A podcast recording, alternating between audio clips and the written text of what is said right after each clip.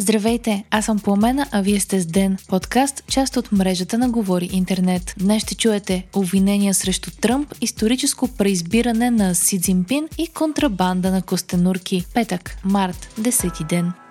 Бившият президент на САЩ Доналд Тръмп е призован да даде показания относно разследване за плащане към порнозвезда за нейното мълчание, съобщиха неговите адвокати, цитирани от The New York Times. Районната прокуратура на Манхатън е дала сигнал на юристите на Тръмп, че скоро могат да бъдат повдигнати наказателни обвинения на бившия президент. Той е призован да даде показания пред разширен състав в Нью Йорк във връзка с неговата роля в плащането на 130 000 долара към порнозвездата Сторми Даниелс през 2016 година. По нейни думи, парите са и дадени за да мълчи относно сексуалната връзка, която е имала с Тръмп. Сумата към Даниел се преведена от личните средства на бивш адвокат на Тръмп Майкъл Коен. Той пък твърди, че парите са му възстановени от Trump Organization и дори е получил бонуси. Ако бъде започнато дело срещу Тръмп, то би било историческо. Първото срещу бивш американски президент. Безспорно би повлияло и на президентската надпревара в САЩ за изборите през 2024 година, в които Тръмп е основен кандидат.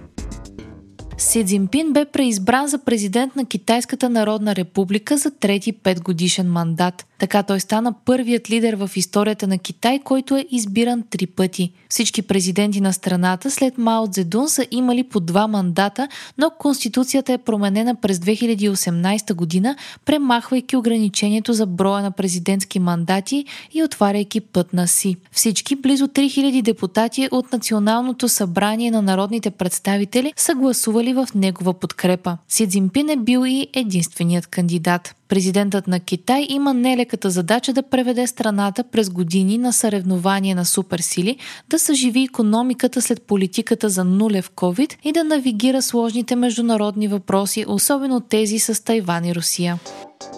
Парламентът на Грузия отхвърли законопроекта за чуждестранните агенти на второ четене – това се случи след мащабни протести и обвинения, че законът копира руски такъв и е способ за ограничаване на свободата на словото и засилване на авторитаризма. Законопроектът изискваше от всяка неправителствена организация, която получава повече от 20% от финансирането си от чужбина, да се регистрира като чуждестранен агент в Министерството на правосъдието. Обратът е изненадващ, особено предвид първоначалната реакция на властите, които използваха шокови гранати гранати и водно оръжие срещу протестиращите и арестуваха десетки от тях. Задържаните също са били освободени.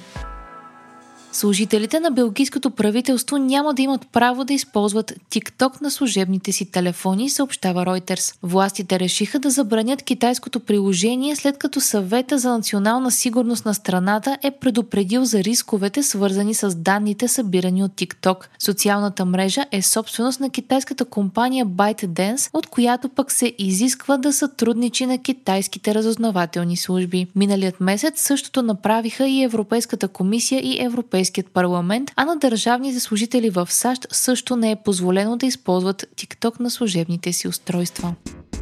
Жена, издирвана за контрабанда на 116 костенурки от Танзания, е арестувана на граничен пункт Малко Търново, съобщи прокуратурата в Бургас. Украинката е била обявена за издирване чрез Интерпол, а от съобщението на прокуратурата не става ясно дали Танзания е поискала екстрадицията й. Жената е обвинена в контрабанда на 116 костенурки от защитен вид, които са държавна собственост на Танзания. Законът в страната предвижда до 30 години затвор за подобно престъпление, пише Медиапул.